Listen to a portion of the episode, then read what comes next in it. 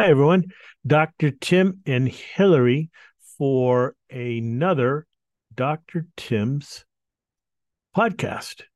And today we're doing something a little different. This, I'm giving a talk, or I'm giving you a talk that I've given uh, to actually the zebrafish workshop that I've been helping out at at the University of Alabama Birmingham. And I thought this might be interesting, tipping our toes and maybe falling down a little bit of a rabbit hole. But we get a lot of requests for more rabbit holes, so you asked for it. You're going to make a lot of people really happy with this. Okay, so uh, and and what's you know usually I don't know the questions that Hillary answers. Well, we've turned the tables today, and Hillary's never even seen this talk, so she doesn't know what's coming. Um, so she can ask questions, or if I do say something or have a slide here that isn't uh, clear, she can help clarify that. All right, so right. talk is a nitrifier is not a nitrifier is not a nitrifier an update on who's who in nitrification in aquatic systems.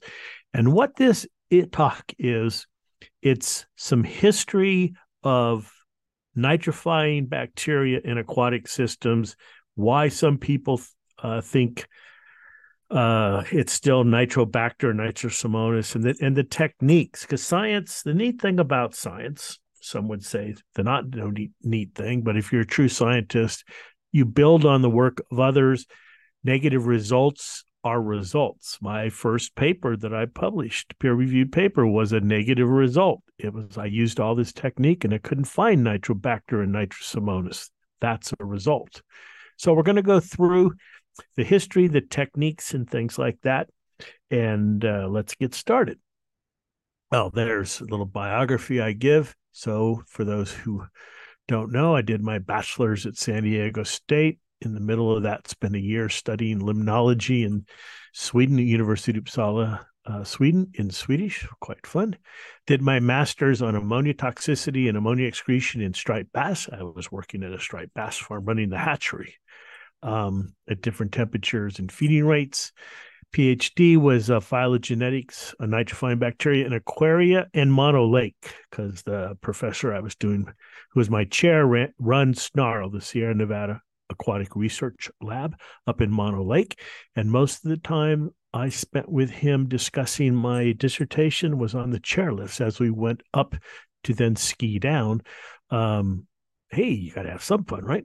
Uh, at, at Mammoth Mountain. Hillary, stop laughing. At Mammoth Mountain. That's a true story. We spent a lot of time on chairlifts talking about research and what I was doing and things like that haven't really had too many jobs. US Peace Corps between the bachelor's and master's was in the Philippines raising milkfish and shrimp, and then uh, aquaculture, aquatic systems raising hybrid striped bass, Marineland aquarium products, and then Dr. Tim's.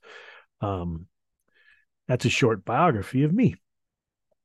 Traditional view of nitrification, ammonia, and a lot of places write ammonium NH4. It is ammonia unionized. That is what can go through the cell wall. That is what goes through the gill tissue in the fish, which is why ammonia is more toxic at higher pHs because the higher percentage of the total ammonia is in the gaseous or NH3 form. Nitri- uh, ammonia is converted to nitrite, and that's done by Nitrosomonas europaea. And then nitrite is converted to nitrate and that is done by Nitrobacter winogradsky. If you can, if you know this diagram, can halfway pronounce the words, you went from novice to um, semi-advanced aquarist, and I firmly believe this. I believe this when I started my PhD. This was um, what I went after. I wanted to use molecular techniques to identify. My background is in community college ecology, you know, you can count zooplankton, you can count fish, you can see them. How can we count, enumerate these bacteria and figure out where they live? And Nitrosomonas europaea, Nitrobacter winogradsky, that's it. Bacteria, and, and a lot of people will say, well, it doesn't really matter. You know, bacteria are bacteria. It's fresh water, salt water, cold water, warm water, pH. Nothing matters. These are the bacteria, and bacteria, bacteria, and who cares? That is a very simplistic view. Uh, bacteria have niches. And there are a lot of nitrifiers, but depending upon the conditions. So this this simpleton tech uh, thinking is just plain wrong. Bacteria are really complex. In fact, I could uh, debate they're more complex than humans in some aspects. Bacteria mostly look alike, and that's part that's part of the problem. There aren't a lot of shapes. You know, these are the different shapes: the staphylococci, rods, maybe some uh, spiro like nitrospira because it has a spiral shape. Um, and it's hard to tell one from the other because they don't have a lot of colors either. You know, it's not like colorful freshwater or saltwater fish. Don't let that think that these are simple organisms. They're not. Their physiology can be quite complex. Uh, I mean, look look at fish. This is just different fish shapes, huge amount, which we can see the fish. We really can't see the bacteria. So we tend to humans want to categorize things. And since bacteria look alike, they must all pretty much be the same. And that's wrong thinking. Bacteria are small. I mean, this is a 1200X. And yeah, how many species are there? Who knows? Uh, you can't really tell anything. It looks kind of like a blob. So, okay, like... I've got a, I've got a question. Yep. um, for each of these little dots, if you will, is that an individual bacteria or multiple bacteria? Uh, that's individual bacteria. I, I should say, like, I, am asking questions. Bacterium.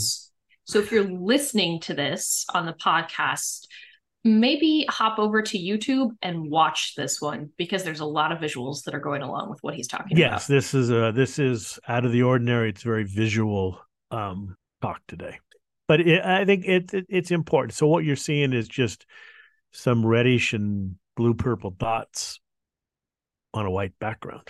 Looks like a slide. It is a slide. Uh, can't really distinguish much because, as, as I said, humans like to classify everything. The original, you probably learned it in school, and that's what I'm showing here. Is the, is the five kingdoms. You know, there were the prokaryotes, which which are bacteria and cyanobacteria. There were uh, fungi, the plants, the animals, and then this uh, catch-all uh, group. Those those were the five kingdoms, and you know, yeah, where do you throw viruses? Yeah, you know, there's always an exception to that, and that's kind of what everybody learned for a long, long time. But again, it was hard. Where do you throw these things? How do they relate these things? How do you do the ecology and the evolution with this? And so it wasn't perfect, but it was a framework. And so you then you had eukaryotes. So you you had prokaryotes, which are bacteria, cyanobacteria, basically single-celled organism, and eukaryotes are the multi-celled or- organisms like plants and animals and fungus and stuff like that. To start on the nitrification, let's go back. We're going to go back into history, and up on there is a picture of Sergei Winogradsky. And this is from the 1880s. And he was a Ukrainian microbiologist. And he was, he discovered uh, chemoautotrophy. And what chemo you got to remember all this was kind of in german and russian where they take lots of words and string it in together into one word so chemo chemical and autotrophy means to growth and basically nitrifiers are chemoautotrophs in that they get their energy from the oxidation converting that ammonia to nitrite yields a little and i mean a little energy Converting nitrite to nitrate yields even less energy, but some energy. And that's how these organisms power themselves by these chemical reactions inside the cell. And that is called chemoautotroph. Um, and he you know, was really the first microbial ecologist, which if you had to classify me, I'm, you know, an aquatic microbial ecologist, where you're looking not just at the organism, but how it relates to its environment, how energy flows through it, and from it, who eats it, how it affects the entire community. And that's really what ecology is, is looking at the overall community. And for years and years, bacteria were just a black box. They were too difficult to study, so we're going to put them over to the side here, and we're going to study the bigger things, the zooplankton and the fish, and the invertebrates, and we're just going to realize the bacteria are too tough. And that's going to change here in this talk. And basically, he was the first person to show that the bacteria were responsible of the conversion of ammonia to nitrite and nitrite to nitrate, what we call nitrification and he discovered nitrosomonas and he discovered nitrobacter. These this is in the 1880s. This is like 140 years ago, a long time ago. Um, and this came through what's called the Winogradsky column. So up here, I'm showing, and you still use this in microbial ecology classes. You can take a call, you know, clear column, one, three, four inch diameter, and you put soil in it and over the soil you put water and then you let you let it percolate. And over time what's going to happen is you're going to get all these different colors in the column in in the substrate the soil above the substrate and it's almost all microbial processes as and we've talked about this in the upper layer you have oxygen as you go through the sediment. The oxygen is is removed and so you get an anaerobic zone and then finally you get an anoxic zone. And it's all caused by bacterial processes. If you've been out messing around you know in a lagoon a lake or something and you squish your feet into that deep sediment and it comes up and it's all black and it stinks. That's the anoxic zone, which is producing nothing but hydrogen sulfide. And through experimenting and isolating from these Winogradsky columns, he was able to show that it was microbial processes that were responsible for the changes that you could observe. And then a little bit of uh, microbiology 101 here. You have lots of everybody looks at petri dishes. You see it all the time. It's kind of the standard, um, you know, motif of microbiology, and they even have contest, art contests of making bacteria art on petri dishes. Um, and the problem is, and if you took any type of microbiology course, you know, in the 1900s, even, even recently, it was all about how, culture media. You had an unknown back uh, unknown sample that they'd give you, and you had to plate it out on these petri dishes and try to isolate, determine what it is. The problem with that is, and then you infer, you think, well, it did this or it grew on this, so it must be this type of bug. But the problem with that is we are really bad at growing bacteria. We can count through a stain called a DAPI or, or AO acridine orange stain or different um, stains, we can count how many bacteria are in a sample, a drop of seawater, a drop of lake water. But then when we take that same drop and try to culture it, we get orders of magnitude, like one or two or three percent is all we can do because we don't know. We we don't know what they need and we don't have the media, the culture media to grow all those bacteria. And this is called culture dependent methods. All our microbial ecology and all the relationships that we formed or thought were formed around microbiology were all done based on culture. And this can only take you so far and leaves out heaps of bacteria because we didn't even know what they are. And that's called culture bias. You know, you can only grow what you grow, but that doesn't mean that your culture actually accurately represents what's there. And as an ecologist, it's like, well, I'm going to study the savannah, but I'm going to take all the elephants out of it. So I'm not going to, you know, I didn't even know they exist because I can't grow them, I can't see them. And that's the same here with the bacteria but it's much, much harder. So the identification, culture bias is the identification of microorganisms by culturing. We assume what we end up with in the culture is what represents the natural environment. But in reality, as I said, we can only grow a half to 5% of the microorganisms that are in the sample. So the media is biasing the results. And there's a handbook. You know, if you're going to go grow bacteria, you go to this handbook, and it tells you what media, what what do you need to prepare chemicals to grow your target bacteria. And the problem with that is that when you go to these handbooks and you go to this place called ATC American type culture cell culture that you can get samples of bacteria they're telling you how you know what media that you need to grow the bacteria in.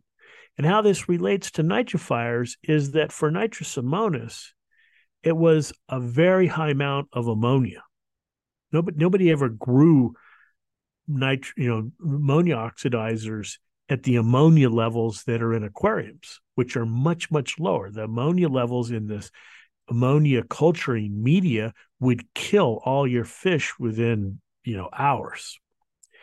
But what that led to is that when you came, use this culture method with this media and you took samples invariably you got Nitrosomonas europaea and so that's that what that's has to be there. We always get this. That was the bias. The fact is if you flash forward a little bit at these high ammonia values Nitrosomonas europaea is the one that outcompetes everybody and grows. But that doesn't mean that in the natural environment that's what's there. You, you know, you're, you're basically having ammonia at 800 milligrams per liter. Our aquariums don't have eight, much less 800. Uh, and the same with nitrite. It was, you know, a couple hundred milligrams per liter nitrite. Those are just way out of reality for aquariums. And so basically, as I said, it's just self reinforcement. The formula always grew these bacteria because those are the bacteria that can only grow at those high ammonia and high nitrite concentrations. And so that's what you have to think about when you're designing an experiment or you're looking at things. Did my experimental design cause the result? Or is the result actually representative of what's happening in nature. And, you know, everybody has biases, but when you're trying to do an experiment, you're trying to be uh, culture or bias free. So, up on the screen here, we have a diagram I've come up with, and it shows kind of the classical two step nitrification that we just talked about. You had these ammonia oxidizers, and they converted the ammonia to, and this is Nitrosomonas europaea, uh, ammonia oxidizing bacteria, short for AOB, um, that would convert ammonia to nitrite, and it was nitrobacter that then converted that nitrite to nitrate. And there's the classical two step. You need these two bacteria to do this.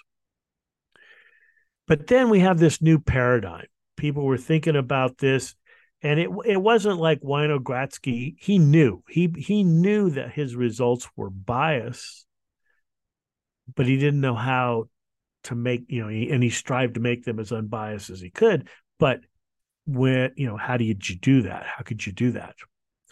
And so so microbiologists knew we needed a culture independent. It, you could take a sample right from the wild. You know, run a, a gill net and grab the fish that are there go out in the savannah, hide yourself, and wait and see all the animals that are there. We needed a culture independent method for bacteria. And we needed a method that didn't have bias. It didn't promote one type of bacterium over another. It just gave you a snapshot of the environment that as it, it was at your sampling time. And this became what's called phylogenetic taxonomy taxonomy. And phylogenetics is based on in this case the 16s ribosomal rna so up on the screen is a picture of the genetic sequence of the 16s r ribosomal rna every extant every living organism has this molecule it's it's part of the replication structure. And what's cool about this molecule is there are sequences of this that the the order of the A, the C, the T, the G are exactly the same in every organism. And as you go from, you know, kingdom to family to phylum, what you can what you find is that there are places in this structure that are all the same, say for bacteria versus or, or certain types of bacteria.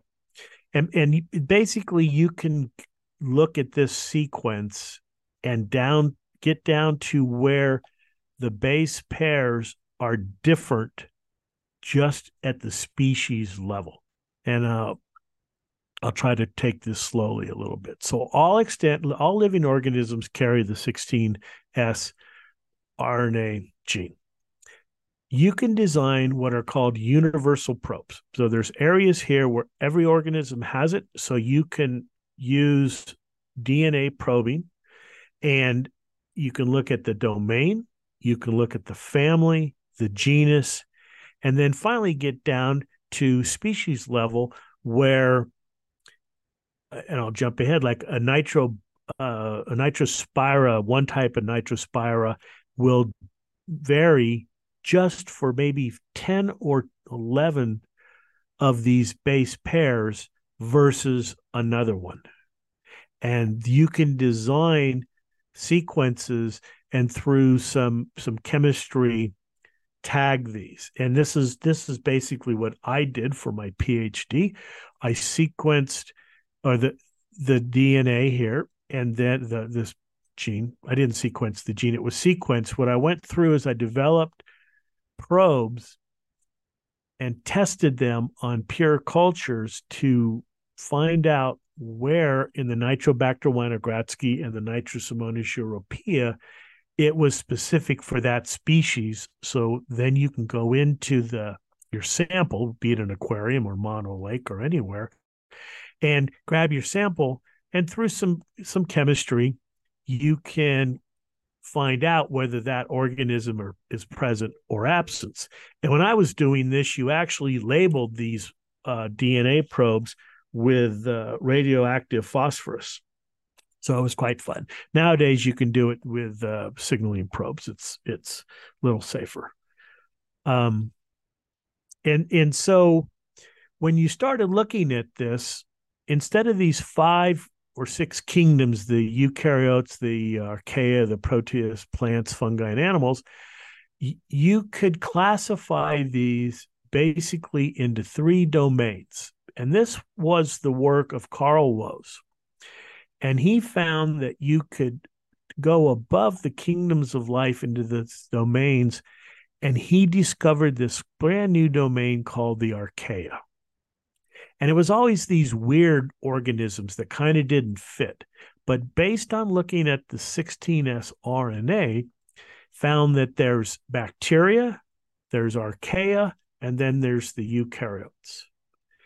Now, initially, when he came up with this work, you know, people were saying, no, this is wrong. This can't be. This is not what's happening. You know, biology is humans, and humans are hard to change. They don't they resist change, and uh, he he didn't get a lot of support when he initially uh, started looking at this. And up on the picture is Carl Woese. He's an American biologist, microbiologist out of Illinois, and he his whole thing was championing archaea as this whole new kingdom of life. And his work changed the course of microbiology and directly uh, into the you know nitrification and and nit and nitrifiers and who's in these different environments.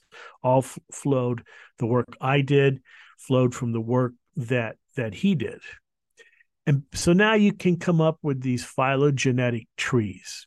And these are relationships based on rna not based on how something looks you know there's there's a lot of misidentification that happened in in the fish world because especially in some species of marine fish, the female looks completely different than the male.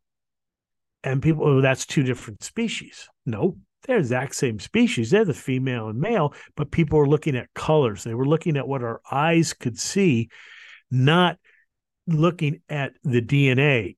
And phylogenetics looks at the DNA and is and has caused a whole different outlook of how relationships are between not only bacteria but fish. V- very famous fish group that this has been used on are the cichlids in Lake Tanganyika and how they relate, because you can actually look at what's called a molecular clock. Organisms, the DNA changes at a pretty known rate. And so if the DNA of two organisms is close, you know that they evolved close together. If it's the DNA is quite different, then you know that there's a time span between them. And, and we're not going to go down that deep rabbit hole, but there was a lot of data that you can get from this type of phylogenetic information. So when I talk about this or you see these phylogenetic trees, this is what it's all based upon. And so the phylogenetics of nitrifiers, what's up here is a screen from my first paper uh, published um, in uh, applied environmental microbiology. You know, I did my PhD at UC Santa Barbara, and basically in the biology department or the e, e ecology, evolution, and marine biology department, um, you needed to get at least two papers published in a peer-reviewed journal to have to be able to graduate. There's pretty much a requirement there. Um, you know, you're doing original research. And what I did is I looked and developed these molecular probes looking for nitrobacter in one group and then the um, nitrifiers, ammonia oxidizers in another. So I was able to split out the ammonia oxidizers from the nitrite oxidizers um, with these different probes. And then I can take these to samples and what's on the screen now is that uh, this is old technology. It's called slot blotting. You took these samples, you you uh, uh, would would capture the DNA or extract the DNA of the sample, which took a lot of work. Bacteria cells are hard to break open. You'd have some SDS at a high temperature and a bead beater to break open the cell, purify the DNA, and then you would expose it to these probes and you'd have controls. And so what you can see here is that you you have a, a section on the upper right, and you have these little uh, slots or dashes. Yeah, well, the bigger the fuzz, the more stuff, the more radioactive. But but what that shows is that there are bacteria. That's a positive. So that's a universal bacterial probe. It's a probe for you bacteria. So I know my samples, it's a three by a one, two, three, four, five, six. So there's 21 samples there. They're all this black blot. And that says you've got bacteria in your sample. Well, the next one over is the general night ammonia oxidizer probe, but those are all my controls. The controls are lighting up five out of the 21. All the other samples are blank. And then down in the lower left, there's another slot blot, and it's for uh, the bacteria. Let me go back. You can s- see this uh, the little dark box over here. So there's a general probe for a bunch of ammonia oxidizers, and then there's a ammonia oxidizing probe which just goes after this Nitrococcus and Nitrosomonas europaea probe. And so when the slot blot looks, you can see my test, you know, number 6A and 6 or 7A here. That's my samples of pure nitrosomonas and nitrococcus, and they light up. So the probe works for those. But everything else is blank. And then over on the bottom right in the upper part, you can see there's two plot plots, and those are my probes that are for the nitrobacter, and they're lit up. You, you can see the blot there, but the samples are empty. So what this says is that I successfully was able to extract DNA from samples. I was able to, on pure samples of either Nitrosomonas or Nitrobacter, my probes were working, but all those other areas are blank. And that is means that those bacteria were not in those samples. which came from aquariums. This was a completely uh, complete surprise. This was the negative result I was telling you. And so the professor I was working with said, you know, you got two choices. You're not a very good microbiologist because I was new. He was training me. Um, or those organisms aren't in those aquarium samples. Well, I knew my techniques were good. So it had to be B. Those bacteria, Nitrobacter Nitrosomonas, weren't in the aquarium samples. And that's when my PhD took a big giant left turn to figure out who's in those blank spots. Fast forward, the techniques got a little better, and the uh, professor I was working with developed a technique called FISH, fluorescent in situ hybridization. So instead of using radioactive labels, you could use these probes which had fluorochromes on there, and you could color the samples different. So on this slide here, this is actually a, a you know picture I took with an epifluorescent uh, microscope. The green and it's fuzzy. So now here, Hillary, you see these this fuzziness, and inside there, that's the ammonia oxidizers in green and the nitrite oxidizers in red. I jumped about two and a half years of research ahead here. And the fuzziness is because nitrifiers grow as groups and they grow in nitro in, in biofilms. They don't grow as single celled organisms that look like a bunch of hot dogs grown on top of each other. That's not nitrifiers. Um, so, using these RNA database and these probes I developed that are culture independent, I was able to come up with a method to identify nitrifiers. And through isolation and purification, was able to show these different relationships and nitrifiers turn out to be very diverse. They're in they're all over the place and they have niches that they grow in and preferences that they have. And the big part of this and i stress this a lot when you're cycling is that the aquarium nitrifying bacteria do not grow well at high concentrations. And we're talking like 10 milligrams per liter. That's why I always say try to keep your ammonia and your nitrite low, less than five milligrams per liter nitrogen, because that's where the target organisms are. And all that sampling I did came from aquariums. I didn't go out someplace like the sewage treatment plant um, to isolate the bacteria. I went to aquariums because that's what we're dealing with is the aquarium environment. So, long story short, it turns out that the ammonia oxidizing bacteria are Nitrosomonas aestuarii like and Nitrosomonas halophila like. So, salt loving, or originally was uh, from a estuary. And the big discovery was Nitrospira. At the time of my work, there was only one representative of the Nitrospira group.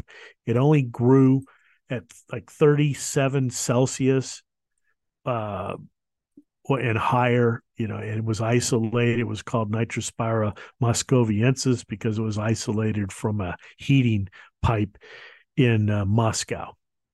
Uh, but it turned out that in aquarium environments and many other aquatic environments, especially where there's very little nitrite, uh, present, so low concentration, it's this nitrospira group of organisms that's doing the oxidation. Now, a lot of people and a lot of and a couple of companies, you know, didn't like that result, but the science is the science, and that's uh, been shown. So now we can look at this and we can take that two step classification and change it from you know, we still have our ammonia oxidizing bacteria, but the nitrite oxidizing bacteria is now nitrospira. So we've we've made a discovery and we're good. Well, not so fast. Because then a few years later, a paper came out and it showed what's called Anammox. So this was an anaerobic ammonia oxidizing bacteria.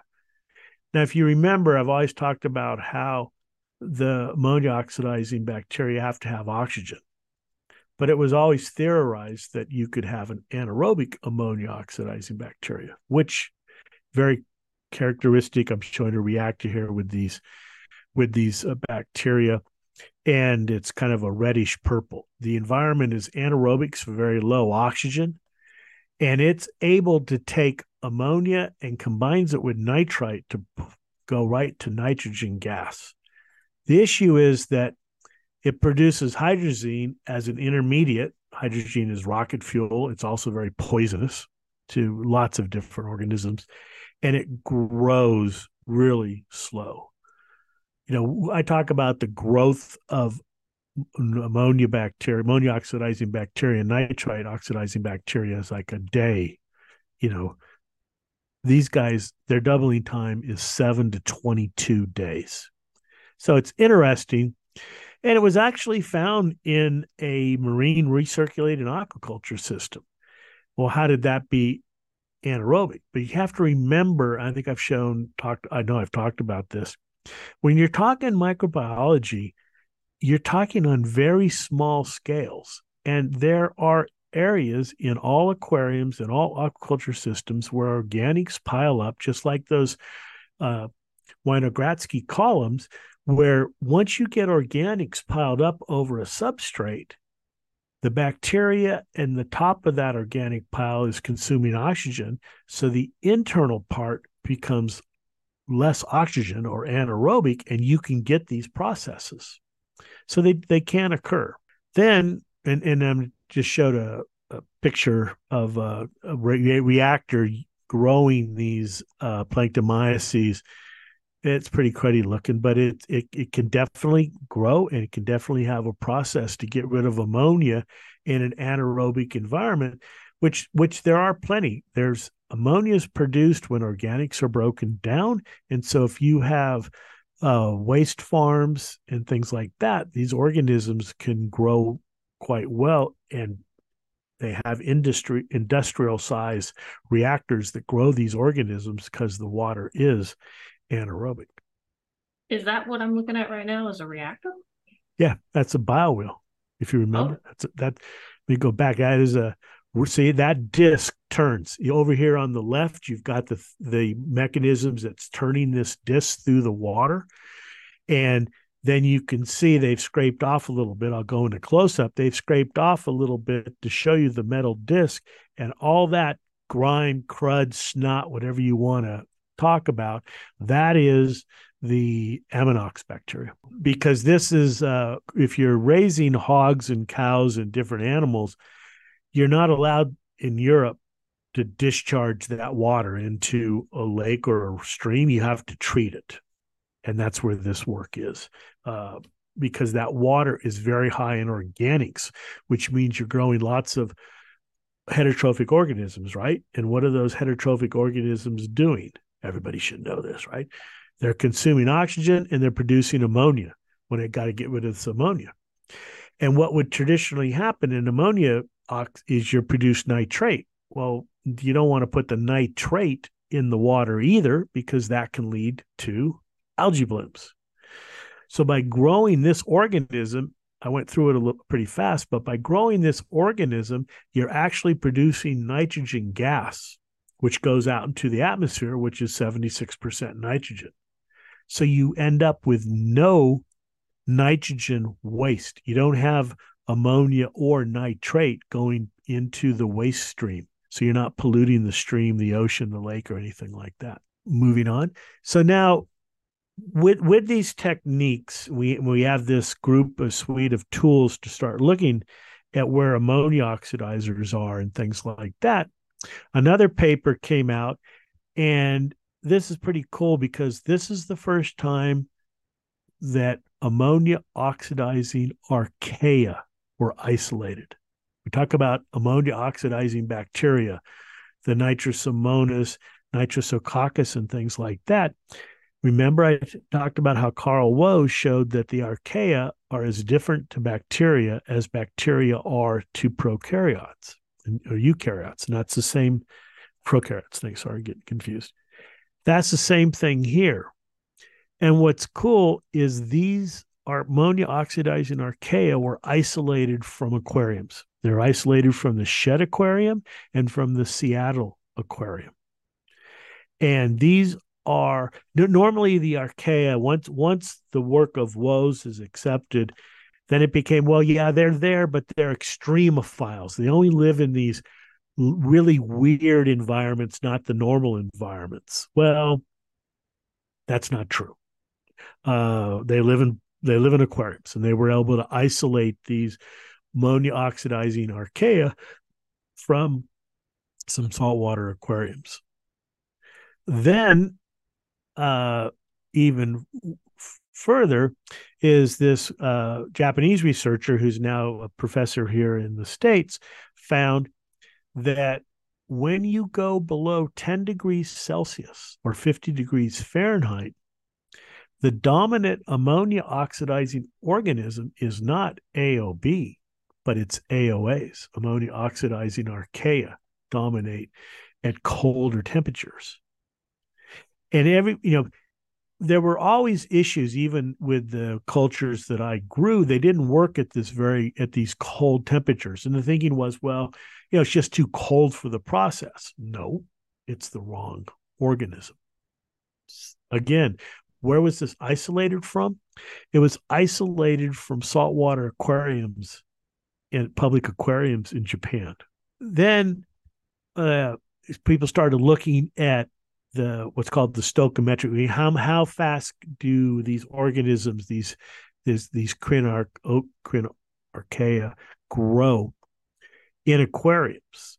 And you can look at ammonia consumption, nitrite production, and things like that. And what they found was that in the aquarium environment, the archaea were inhibited by eh, very small amounts of dissolved organics you know and aquariums typically have high levels of dissolved organics. So again you're if you're trying to grow this organism but you have high levels of organics then you're basically retarding its growth so you don't maybe count it there. So things are starting to get complex. But again all this work is being done in fish culture systems. So now we're back to our diagram here. Can i ask a question? Sure um, so you're talking about the different public aquariums that some of these samples have come from. And you mentioned the Seattle Aquarium and the Shedd, and some places get their water for their aquariums directly from the ocean. I think Seattle is one of them. I know the Shedd used to way back in the beginning. Does that matter? Would the bacteria that you find in the aquarium, would the bacteria that are found in the wild eventually make their way into the public aquarium? even if it was completely closed and not taking water from the ocean? It's a good question. And I don't think there's an answer to that yet. Obviously, you could design the experiment, but I don't think like Monterey has looked at the bacterial uh, biome of the water coming in and then how that looks uh, in their biofilters. I would think that what they would be a little bit different because the water coming in from the aquarium from the ocean is going to have a uh, probably a wide variety, a lot of diversity. And in the aquarium, the environment doesn't really change a lot. And I think you're going to lose that diversity and a couple of, uh, you know, a lot fewer species would dominate. But that's just my guess. But I mean, are are these organisms in the ocean? The answer is yes. That is generally how your aquarium gets seeded. And I did this experiment where we took set up aquariums and we filtered the water through a 0.2 micron filter, which basically removes all the bacteria. And we we autoclaved all the rock, the decorations, and everything. So it's basically a sterile environment, adding sterile water. And then we also set up aquariums side by side with that same water that wasn't sterilized. And this was just dechlorant, you know, tap water run through activated carbon. And the aquariums that were sterilized, as you might expect, they took forever to cycle because you have to get your seed stock from somewhere, right? I mean, the back, it, the bacteria have to come from some someplace, and basically, for most aquariums, it's coming from your tap water. Your RODI unit is is a decent filter, but it's not a microbial filter. So now we've got our diagram up here, and we've got another player. We've got ammonia oxidizing bacteria and ammonia, ammonia oxidizing archaea, which are you know oxidizing ammonia obviously into nitrite, and then we've got the nitrospira that's oxidizing the nitrite into nitrate. And whether it's AOBs or AOAs that are dominant really depends upon temperature and the environment. There's been some studies, and it's I don't have a conclusive answer. I would say that if someone said you had to come up with an answer, I think in the beginning, when you first set up your tank, your your AOBs dominate because they grow faster, they become established, and then over time, if you keep the tank clean and you have low organics, the AOAs may the ammonia oxidizing archaea may tend to dominate we don't have a conclusive study for that answer, but I, I, think that's what's happening. Is just like in most ecological systems, which your aquarium is, you have your R and your K, your colonizing species, and then eventually they lose out to the the slower growing but more dominant species that take over. Then, okay, so we got it. We got two types of ammonia oxidizers, and we got nitrospira. Let's get back to looking at our fish. Well, that's not the end of the story, folks. So in 2015 or so, an organism was found that basically, and they call it Comammox because it goes from ammonia. One organism is able to take ammonia through nitrite right to nitrate. Not not two step, not two bacteria or two, you know, AOA and and a nitrous binder. No, one organism. And so that's a sping, single organism belonging to the nitrospira. The nitrospira turn out to be very diverse and very old. They're found in the bot the subterranean trenches. If you've seen the the steam trenches out at the Galapagos and other places, full of nitrospira. Nitrospira turn out to be a very old group of bacteria that have been split into different lineages and things like that. And this group, two groups simultaneously published that their results showing that this single organism could take ammonia right to nitrate, which is pretty cool. And so here's here's the different groups published in Nature. It doesn't get much better than publishing your results in Nature. Um, and uh, you know c- complete nitrification by a single mi- microorganism. Also, they found this in fish systems. So, so now is it one or two step nitrification? We've got a, a different bug here, a different nitrospira that takes ammonia right to nitrate, Comammox. So I've added that to our diagram here. Have I blown your mind yet, Hillary? Yes, but but but the thought like that was in what you said 2015 like what's yeah. going to happen in 2025 like what are we going to find? What else are we going to learn and know? Well exactly. That's what's so much fun is that when you know people are stuck in the 1950s or 60s and what's really cool about this whole thing is that all this work was done in aquariums which I just find fascinating. That, you know, wasn't done some crazy, you know, didn't have to get on a ship and go out in the middle of the ocean somewhere. Basically, all this work on nitrif- nitrification, identifying the processes, isolating the microorganisms was done on aquariums and aqu- aquaculture systems. So you end up with the AOAs and the AOBs and the nitrospira and the one step nitrospira it's a lot more diverse, which just makes sense. The world is diverse, that the conditions are diverse. It's this thinking that it's one group of organisms, Nitrobacter, Nitrosomonas, is, is just wrong. And we know that. And you have to look at the systems and the the environment to figure out which of these bacteria might dominate or organisms might dominate. So the current views of nitrification are you've got, you know, this Nitrosomonas marina oxidizes ammonia to nitrite. nitrite to nitrate is nitrospira, and that is generally in systems that have a lot of organics, higher levels of uh, ammonium nitrite. And then the AOA are in certain systems or or once the system is matured. You know, it's it's interesting and I don't think anybody's done this, Hillary, is looking at the biome in a tank that's new and then what about three months, six months, a year, 18 months? How does that change? And I, I think you're going to find that it does change. Again, you've got the AOA and the nitrospira, and then you've got ammonia going right to nitrate with the with another subclass of nitrospira.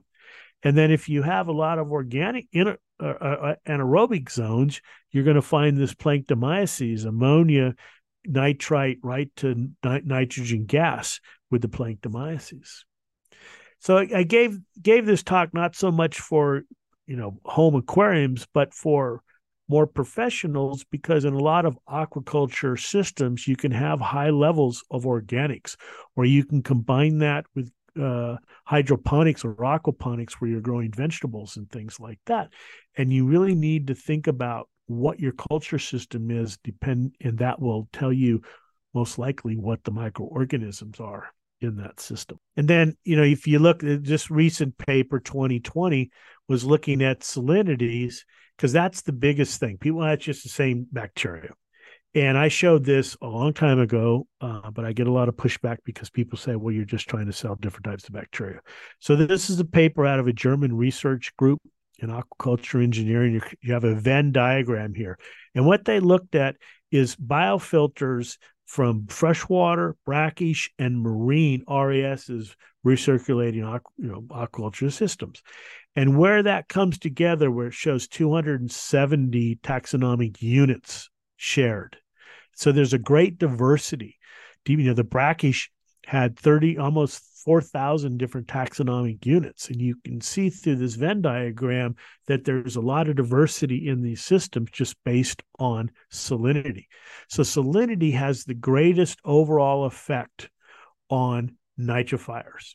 And as you increase salinity, you're probably switching from definitely switching more to the ammonia oxidizing bacteria versus the ammonia oxidizing archaea.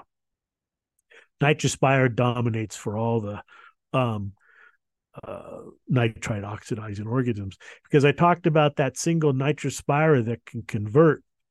As of yet, that is only found in freshwater systems. They haven't been able to isolate that in a marine system. But in our podcast, Hillary, we don't discriminate against freshwater people because those aquariums are just as nice as saltwater. I, I feel like you're very much a freshwater person. I'm not. I don't know if I'm very much, but I can. I mean, uh, we. How, how many of the uh, tanks at your office are freshwater versus saltwater? I don't have to answer those questions. not Hillary's podcast. It's, it's my. It's Dr. Tim's and Hillary's podcast. Anyways, if you saw they had the landscaping contest at Aquashella last week, and those those are beautiful. You can yes. yeah, they were they were gorgeous. They were I would love to have one of those tanks in my house just to watch. I don't want to maintain it. Yeah, I was going to say I want someone to come and take care of it all. So. But they're so peaceful and relaxing. Yeah, they, they were they were great. Um, and and as I've said for a long time, and when people email us, if you have our saltwater or reef one and only, it'll work in fresh water. If you have the freshwater version, it doesn't work in saltwater, which is kind of weird. People would, you know, microbiologists generally think it was the opposite that the freshwater bacteria would have a greater salinity range than the saltwater, but that's not the case. And that's what these researchers found, you know, 20 some years after I published uh, these results. But uh, so the, the marine bacteria, if you're running a brackish water tank, you want to go with the marine nitrifiers. They have the greatest uh, salinity tolerance or, or range. And uh, the Comammox, this was the one um, nitrospira that goes right from ammonia to nitrite. they found it in some brackish water, but full strength seawater hasn't been detected yet. So, this is a diagram that kind of gives you an idea of all these organisms I've been talking about. You know that the uh, in here. This sums it up.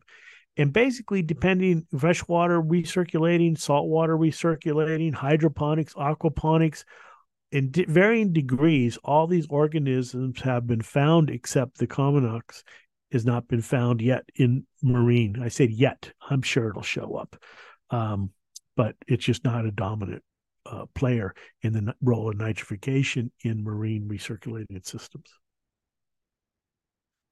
So general conclusions. What I've been, you know, down this rabbit hole, it's come up for oxygen, get get aerobic. You know, basically there are distinct differences between freshwater and marine nitrifying communities. There just is, folks. People tell you there isn't, they don't know what they're talking about. Nitrifying organisms, which ones dominate in aquaponics, hydroponics, it depends upon many, many factors. You can't say that just one does.